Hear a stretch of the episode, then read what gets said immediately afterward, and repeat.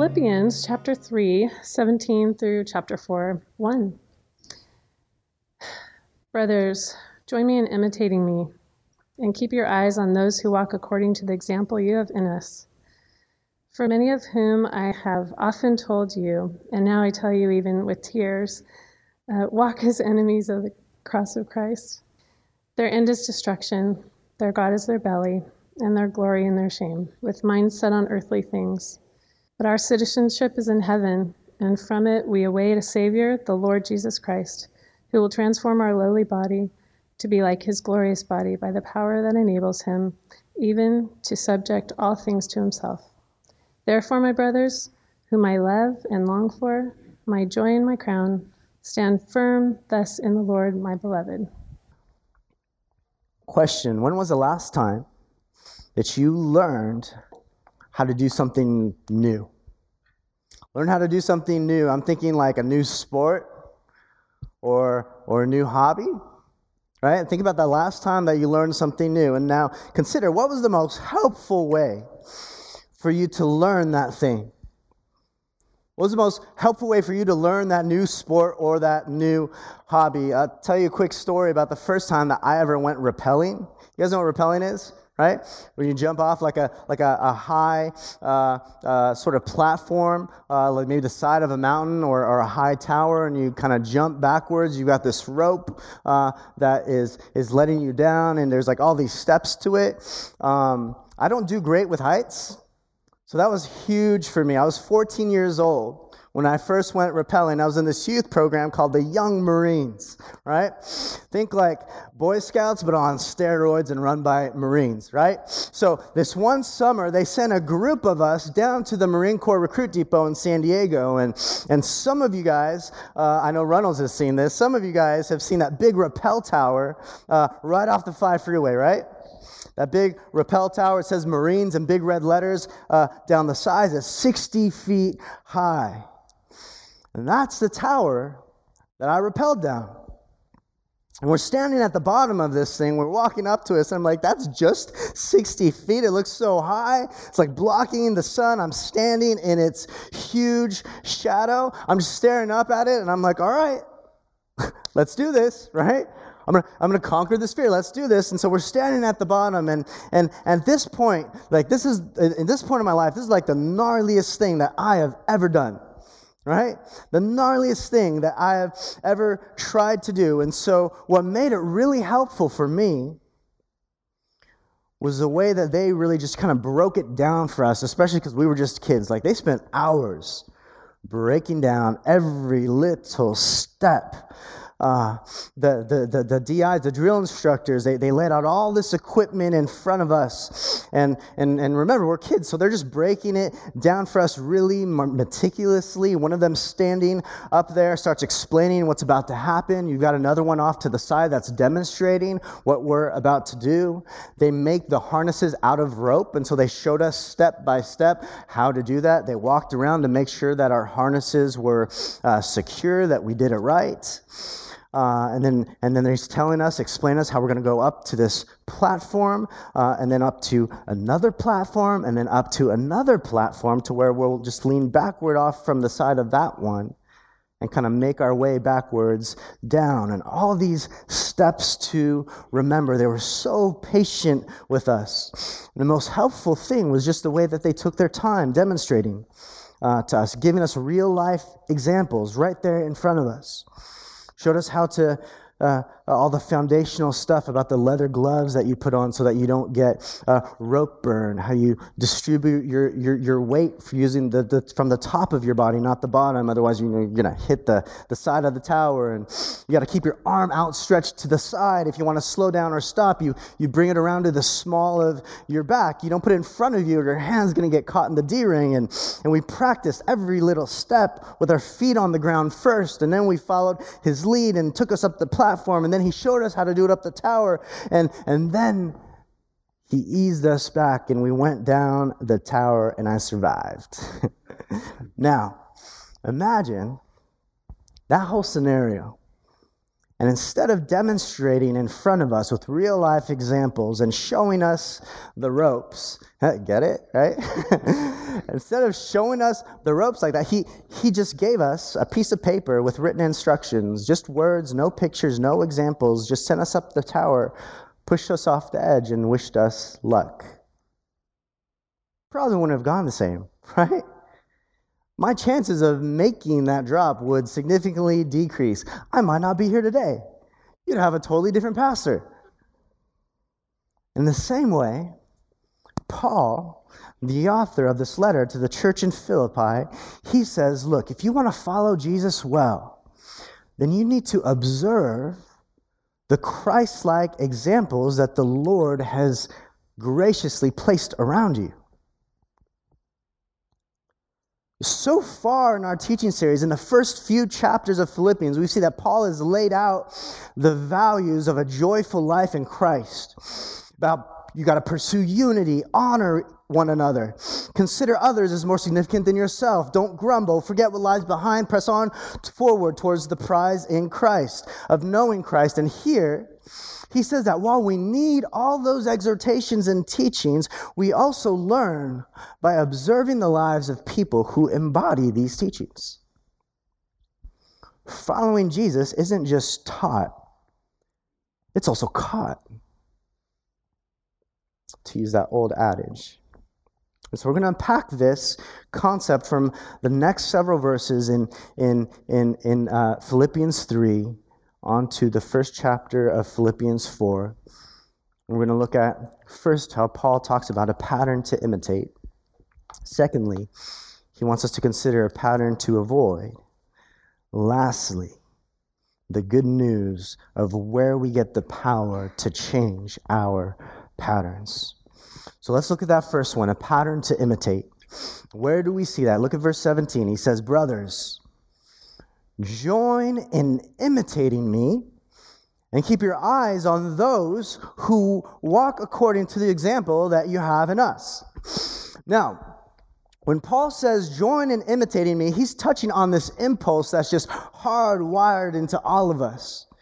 Uh, even from the earliest age, we all learn to follow the patterns around us, don't we? Like, how do we learn to first talk? by imitating the mouth movements and the sounds of the people around us, right? Like I'm taking full advantage of that. I'm on a mission to have my youngest son's first words be dada, right? I set him up in front of me and I just go, I make sure he's looking at my lips. I go dada, dada, dada, over and over again. He starts mimicking my lips, clicking his tongue, and, and every once in a while he goes da da da da da. I'm like, yeah, we're almost there. That's how we learn how to talk, right? I mean, Alyssa and I are like battling it out between mama and dada because we know that that's how kids learn how to talk. They, they mimic us, they imitate us. Now, at first glance, Paul might seem sort of like arrogant and proud when he says this. He's like, Brothers, imitate me, right? Brothers, imitate me like he's some flawless gold standard. But we know that that's actually not how he sees himself. If you remember, right before this passage, in verse 12 and on, he straight up says that he's not perfect. He says, I know I'm not perfect. He's just learning and growing and changing in light of the gospel. He's seeking to know Christ more and more, like, like everyone else who's been impacted by the cross of Christ. And so when he says, imitate me, brothers, what he's saying is, imitate me as I follow hard after Christ. In the ways that I'm doing that, I'm not perfect, he says. I'm not perfect, but I, am I'm, I'm striving to leave behind me what's behind me and to press forward toward the prize of knowing Christ and being known by Him. As I'm doing that, imitate me as I follow hard after Christ. Now, that phrase, that, that little phrase, imitate me, is a, can, can be an interesting one for us because it might sound sort of off putting uh, because we, we sort of live in the age of authenticity, right? Like we're imitating can sometimes be interpreted as like faking it. Like there are some things where imitation is like really off putting. right? Like, like if you got imitation beef on your burger, maybe you chose that, right? You might be vegan or on a diet. You know it's not real meat, but you're kind of okay with that. But if I put imitation lettuce on your burger, you'd be like, that's gross. Nobody wants that. What, like, what's the point of that? Some of us think that that's what Christianity is. That's our experience with the church. We think that Christianity is just a bunch of people faking it, putting on a front. And from the outside looking in, we just wonder what's the point of that? But that's not the kind of imitating Paul's contending for. He's not contending for like a faux Christianity. He's contending for a Christianity that flows from a real relationship with Jesus Christ. Question to consider this morning Who in your life is an example of growing in Christ? Like Paul. Who in your life is worth imitating in this way? Who in your life is an example of growing in Christ? Doesn't have to be someone older than you. Doesn't have to be someone smarter than you, more credentialed than you. Doesn't have to be someone who's even been a Christian longer from you than you. You might be surprised who you think of when you consider who in your life is an example of growing in Christ, pursuing Christ. A model of what it means to acknowledge sin like Paul, to repent and to move on from it and press forward. Who in your life an example is an example of what it means to follow hard after Christ? Paul says, keep your eyes on them. Learn from their example.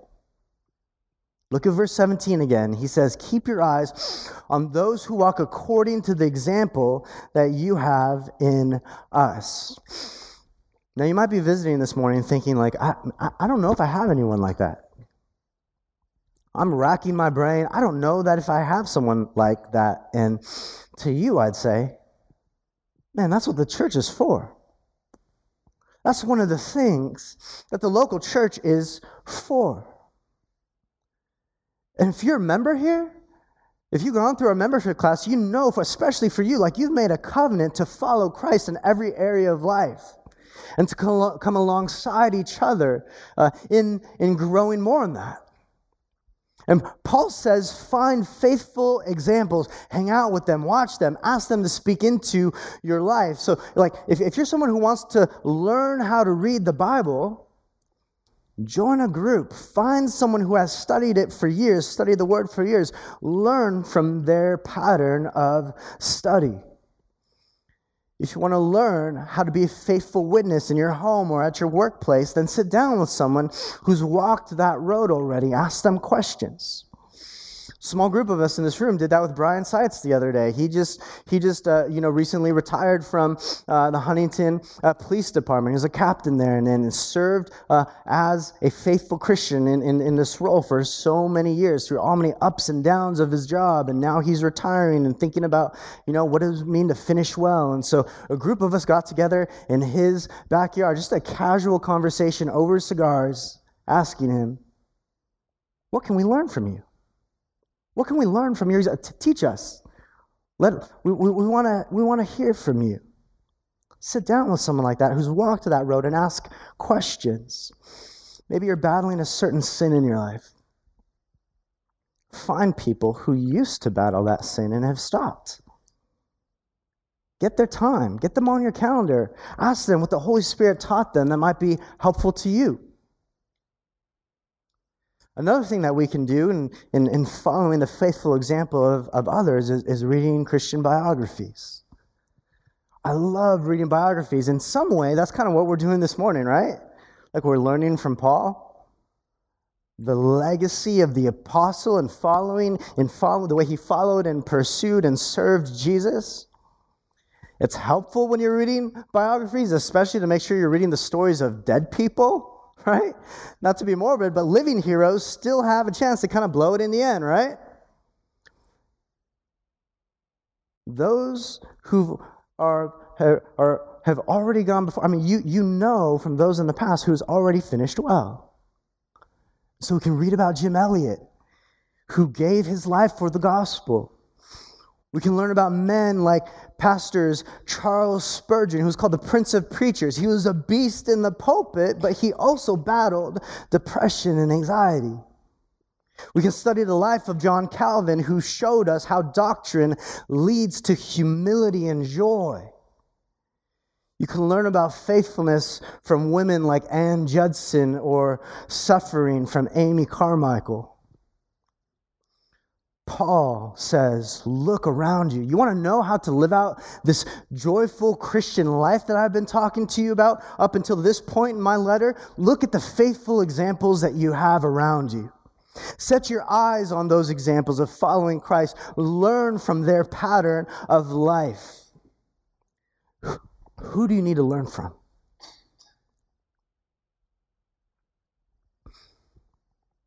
Who do you need to spend time with? Read about, learn about? Who do you need to learn from? Paul says, find them, follow their example. And then, the next two verses, he, he, he kind of transitions into uh, really a sober warning. A sober warning. And verses like these are, are, are man, they, they can be difficult to preach on. But Paul gives us a sober warning in the next two verses because all of us are following patterns around us, either for better or for worse, right? We also learn that at a young age. In the next couple verses, Paul starts to unpack a pattern to avoid. He begins in verse 18. He says, For many of whom I've often told you, and now tell you, even with tears, walk as enemies of the cross of Christ. You see, Paul transitions at this point into some, some sobering, like real talk, hard talk. He's got tears in his eyes. And he says, Look, there's also a pattern to avoid the pattern of those who now walk as enemies of Christ. Why does he have tears in his eyes when he says that? The language that he uses tells us that Paul knew these people well. He knew them well. The scholars I was studying this week on this text, they, they say that these were likely leaders in the Philippian church at some point. They looked Christian on the outside, but the substance of their lives showed that in reality, they were just pretenders. And Paul calls them enemies of the cross. Enemies of the cross of Christ. Is this reality that in every church there could be real Christians who've been justified by the death and resurrection of Jesus, but then there could also be people who have the label of Christian. They hang out with Christians, they serve with Christians, but in the end, they don't bear the real fruit of being in Christ man, I'm aware that this is like not a popular topic to hear, right? You don't grow megachurches by preaching verses like this. It's not exactly a feel-good passage. Like, like nobody, nobody has on that the verse like many I told you are now enemies of Christ, like on their coffee mugs at home. But man, my, my, my job is to preach the whole counsel of God's word. And in Philippians 3, verse 18 and 19, what we see is a sober warning. Not from a self righteous religious zealot. If you remember from early on in Philippians 3, he's like, I put that self righteous religion behind me. But from a man who's following hard after Christ and is grieved at the lack of fruitfulness in those that he used to consider comrades, but now he calls enemies of the cross of Christ. You see, in God's kingdom, the baby Christian with an earnest desire to just grow more and more in the grace of God is far more mature than the Christian with theology credentials who's just sort of going through the motions. And here, Paul says there are some who claim to know the cross with their mouths, but their hearts don't actually reflect it. And so they're really making a mockery of the cross. That's why he calls them enemies of the cross. You got to imagine when Paul wrote those words. These were people that he labored with, people that he knew well, friends of his, comrades of his. And he's writing this letter in a prison cell to this church that he loves. And he knows that this church knows these, these men and, and, and women too. And Paul, as he's writing these words, you got to imagine that when he writes, now they walk as enemies of the cross, he must have paused, trembled, with a lump in his throat, and he got tears in his eyes that he discloses to us. Man, I, I get that. I get that. It breaks my heart to think that there could be some in this room that I know and love and served with that may in the end be considered an enemy of the cross of Christ. It grieves Paul's heart as their pastor because he loves them. He understands the weight of this. He understands the, the hard truths in, in, in, that we read about from the author of Hebrews. In Hebrews 10, uh, it's probably one of the most sobering warnings in the New Testament. In Hebrews 10, verses 26 through 28, or 26 through 27, it says, For if we go on sinning deliberately, after receiving the knowledge of the truth, there no longer remains a sacrifice for sins. So, look, if you receive the knowledge of the truth of the gospel, but you go on deliberately sinning, there's no sacrifice for you but a fearful expectation of judgment and a fury of fire that will consume the adversaries. Paul says, Beware of those who are not humble. They're not repentant. They're not sorry for their sin. But they just stubbornly say, Look, I'm going to do it my way. No one can change my mind. Paul's art aches for them, he's got tears for them. He says it this way He says, they walk as enemies of the cross of Christ. It's a sobering reality for us. An enemy of the cross of Christ is not, you know, like, like a, a Richard Dawkins or a Sam Harris on a New York Times bestseller list. Not somebody that sets up like an atheist blog on the internet and shares it all, through all the social medias, right? In this verse, enemies of the cross of Christ were Paul's friends at one point. But instead of living like the cross has changed everything for them, they now live as though the cross means nothing to them. They might even still call them Christians, themselves Christians. They might even still go to church. But they're living as though the cross means nothing to them. And Paul says, You're making a mockery of the cross. You're an enemy of the cross. Ask yourself, what difference has the cross of Jesus made in my life?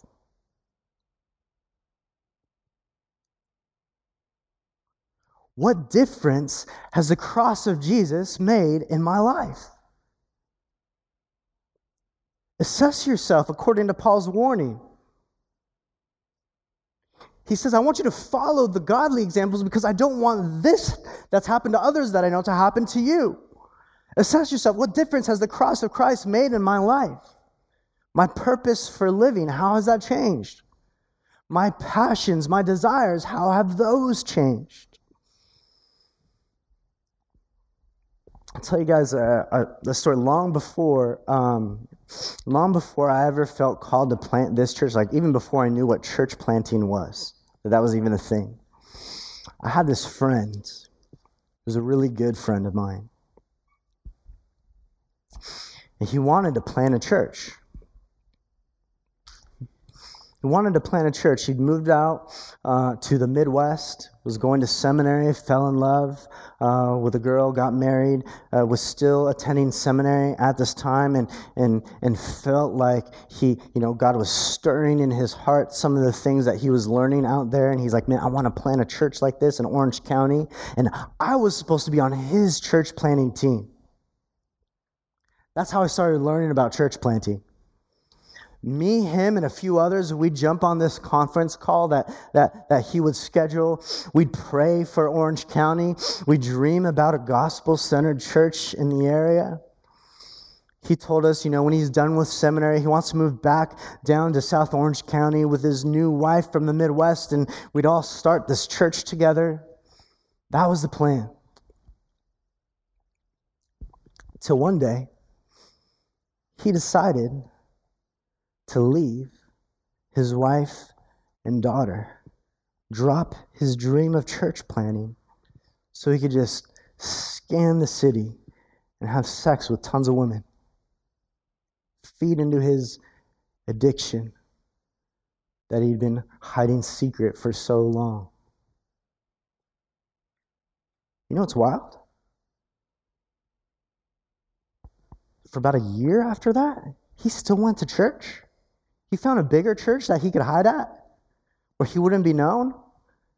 And he's like, you know, I'm going to follow Jesus in, in, in, in, on Sundays like this.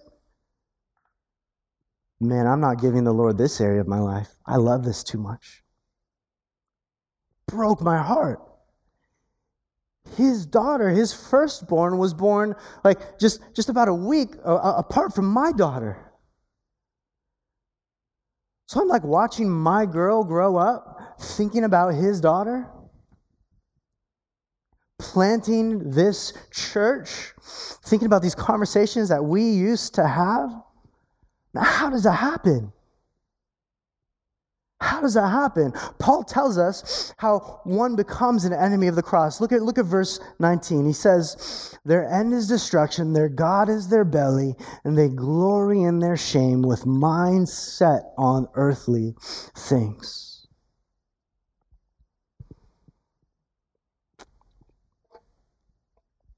Let's walk through those for a moment.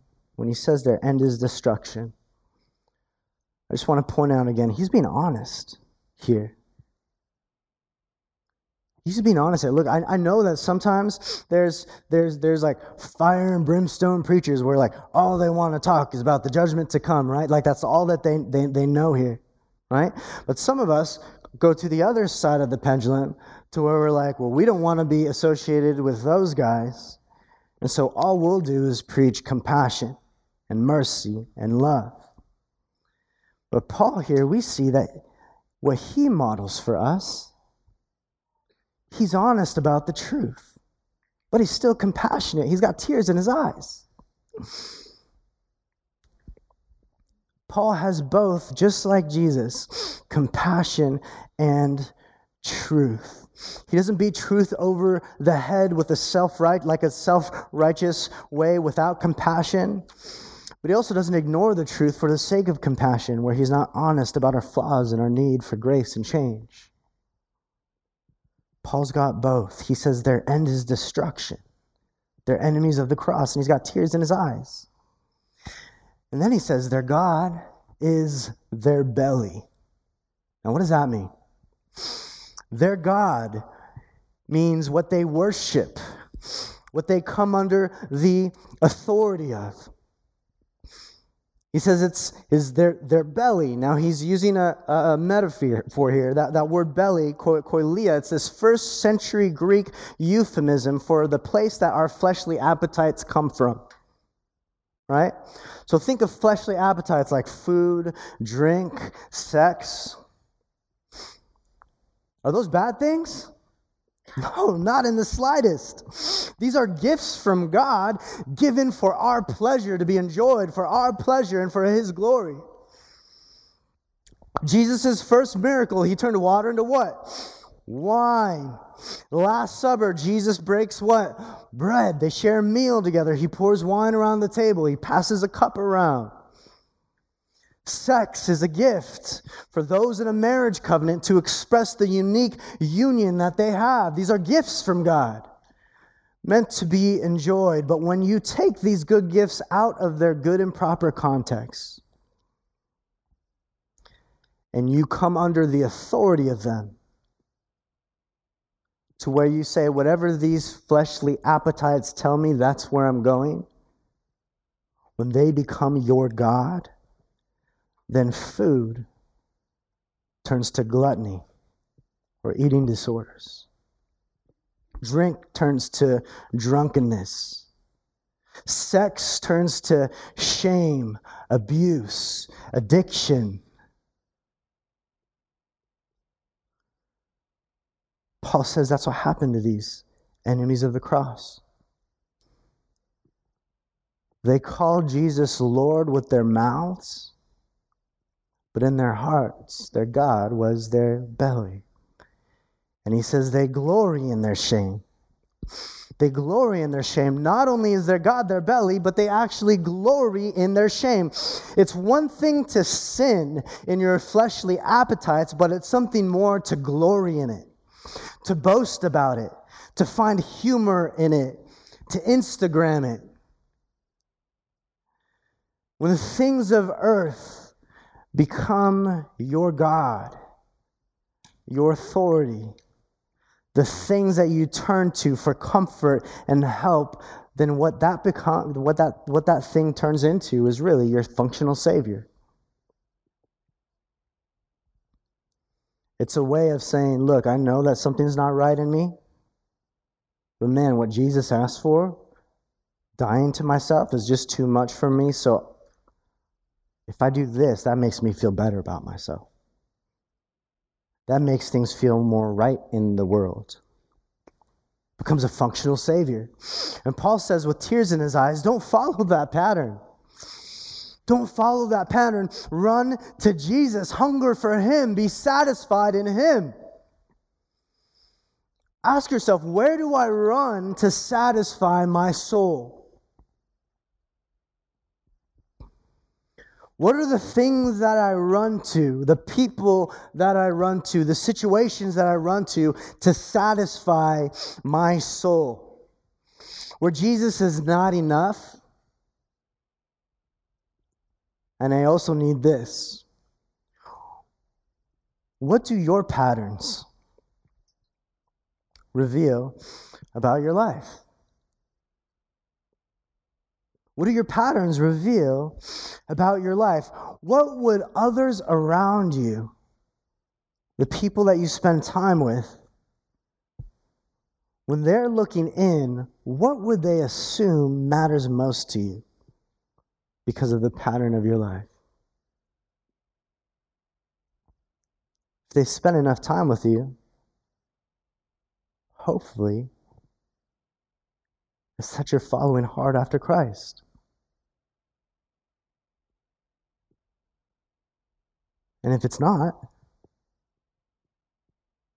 what are we doing? Heed Paul's warning. He's being truthful, but he's being compassionate. He's got tears in his eyes. He says, This matters so much. He says, There is a pattern to imitate, but there's also a pattern to avoid. Don't set your mind on earthly things, he says. Instead, look forward and stand firm in Christ. If we were to stop right here at verse 19, for some of us, it might be sort of a downer of a sermon, right? I get that. I think Paul gets that too. That's why he turns to some words of hope and joy in verse 20 and 21, where we see where we get the power to change our patterns. Point three, the power to change our patterns. In verse 20, read it with me. He says, But our citizenship, our citizenship, where we belong, is in heaven. And from it, we await a Savior, the Lord Jesus Christ, who will transform our lowly body to be like His glorious body by the power that enables Him even to subject all things to Himself. What is that saying? You know where we get the power to change our patterns? By looking to Jesus, by longing for his return. Looking to Jesus, the one who has the power to change us in the fullest sense, the one who is bringing all things under his redemptive rule and reign. He says, Paul says, remember that your citizenship is there. Your hope is not in your past because we've all blown it, Paul included. Your hope is not in your present because we still blow it. Our hope is in a person. The person who entered history, suffered in our place for our sins to bring us home. Paul says, Remember that your citizenship is in heaven. You know what you say when you meet someone new that's got like this thick accent? Like you're talking to them, they, they're, they, you, you start to notice, like, whoa, he's got a thick accent, right? Like, what do you ask them? Like, hey, where are you from? right? You're like, that's new. Where, where are you from? I, I remember in college, I went on this trip to, to London with my family, and on this one night, I was hanging out with this, this group of locals. I started talking, and one of them goes, Hey, are you from California? Are you from California? And I'm like, How'd you know? right? How, how'd you know? And he, and, he, and he goes, It's because of your accent. And I'm thinking, like, I don't have an accent. You have an accent, right? And I learned something that day. Apparently, I have an accent because I'm from California. It's become so ubiquitous to me because I just grew up around it. In the same way, Paul's alluding to the fact that Jesus changes the pattern of your life in a manner that should make people go, huh, that's different. But instead of telling us where you're from, your pattern of life should say something about where you're headed, about where your real home is. See, when people are, are in your presence, when people are in your presence, just around you, your values, your words, your pattern should point them to your home in heaven. The way that you care for the vulnerable, the way that you speak truth, but show compassion, the way you pursue holiness, the way that you show honor to each other, the way that you care for one another, the way that you help each other grow should make people go, man, these people are different. This dude's sort of different. This woman is different. She's like not of this world. That is my prayer for our church community. Jesus says that, that we should be in this world, but not of the world. Now, some of us, I mean, we, we, we kind of teeter on that pendulum, right? We're going to be like, no, we're going to prove to everyone that we're not of this world. And then everyone just kind of looks in and is just like, man, those, those people are kind of strange. I don't know that I could ever hang with them. And there's other of, of us that are like, no, because I want people to know Jesus, because I don't want people to think that I'm weird and therefore think Jesus is weird, I'm going to be just like them. And you've got people around you looking in and saying, man, if Jesus doesn't really make a difference in someone's life, why do I need him? But Jesus says, no, we should be in this world, have the markers the bearings of this world, but also knowing that our home is not of this world. If you're faithfully following Jesus, there should be things in your pattern of life that are attractive to those who don't know Jesus. But there should also things in your life that just have people scratching their head and be like, oh, that's strange. And our prayer is that they will come to say, hey, I want to know more about that. I want to know more about that. That's my prayer for our church, for our community, for our members. That we would give the world a glimpse of the kingdom to come with their lives and the way we interact with one another. There's this old saying that if you're too heavenly minded, you'll be of no earthly good. I think that's complete nonsense. Paul thinks that's complete nonsense.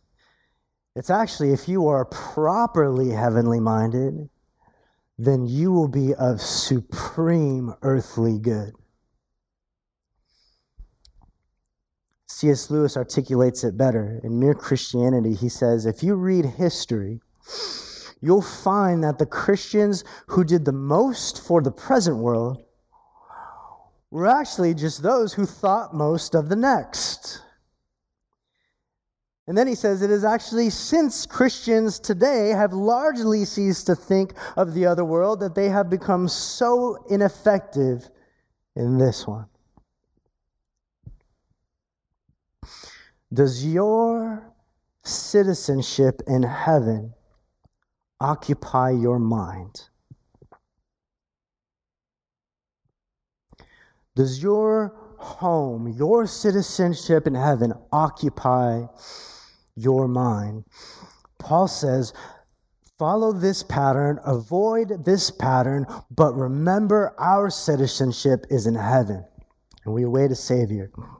Does your citizenship in heaven occupy your mind? Are you mindful of where you're headed? And does that say something about how you live today?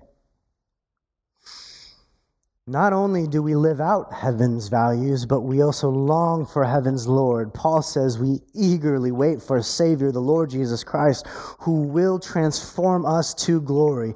That is the hope that we live by. Do you belong to Christ? Then He will keep you to the end. Never lose the wonder of the resurrection, the power of the resurrection. Live in light of your true citizenship. I want you to look now the way that he closes this thought in chapter 4 verse 1.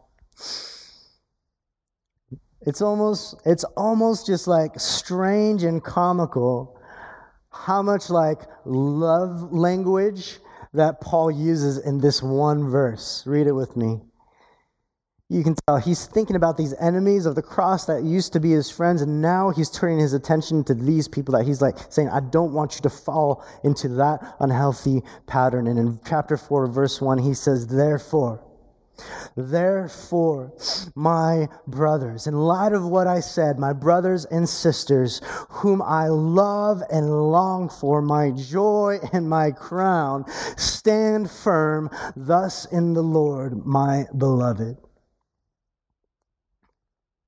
This verse is oozing with Paul's love for this church. This church is forever bonded with him because of their partnership in the gospel. And Paul wants us to see in the same way know that you are not alone. Know that you're not alone. You have brothers, you have sisters, Paul says, I long, love and long to be with you. You're my joy and my crown. You're my beloved. That's what the church is for. To say, hey, look, we're in this together. To grow together. To celebrate Jesus who's at work in us together. Yes, our patterns need to change, but it's not a pattern that changes us. It's not a pattern that's our ultimate hope. It's a person, it's looking to Jesus. Kevin DeYoung says it this way He says, God doesn't ask us to attain to what we're not, He only calls us to accomplish what already is. Pursuit of holiness is not a quixotic effort to do just what Jesus did. It's the fight to live out the life that he's that has already been made alive in Christ. He's saying, look, you don't follow the pattern to get Jesus. You follow the pattern because of Jesus. You have already been made alive in Christ. He's our Savior and our Lord, Paul says, so stand firm in Him. Stand firm in Him. Are you looking to Him? Is the pattern of your life pointing to Him? Is the pattern of your life pointing your family to Him, your friends to Him, your neighbors to Him? In all your perfections, imperfections, Paul says, stand firm in the Lord. Jesus is the only perfect one. He's the only perfect one.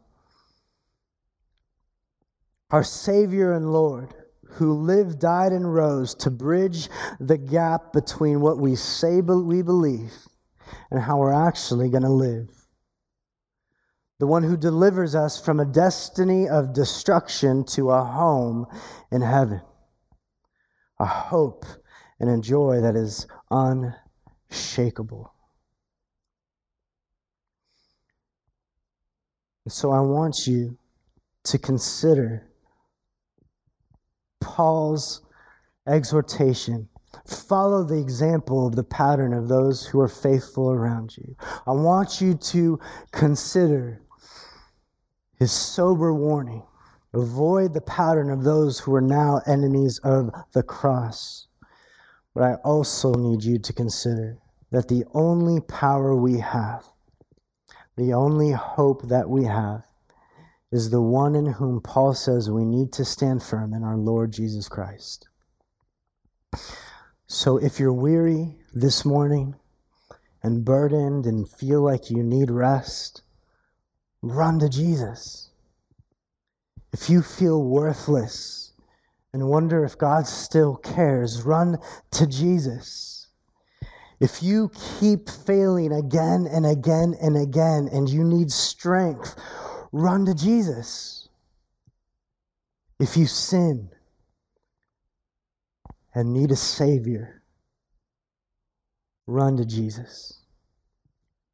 And when you truly run after him, you won't do it perfectly, but you will be embraced and kept by him perfectly. So stand firm in him and rest in his grace. Amen.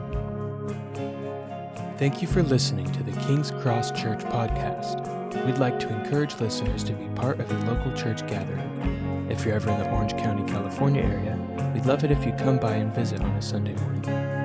For meeting times and locations or any other information about us, please visit kx.church. There's no .com in that, just kx.church. Thanks again for listening.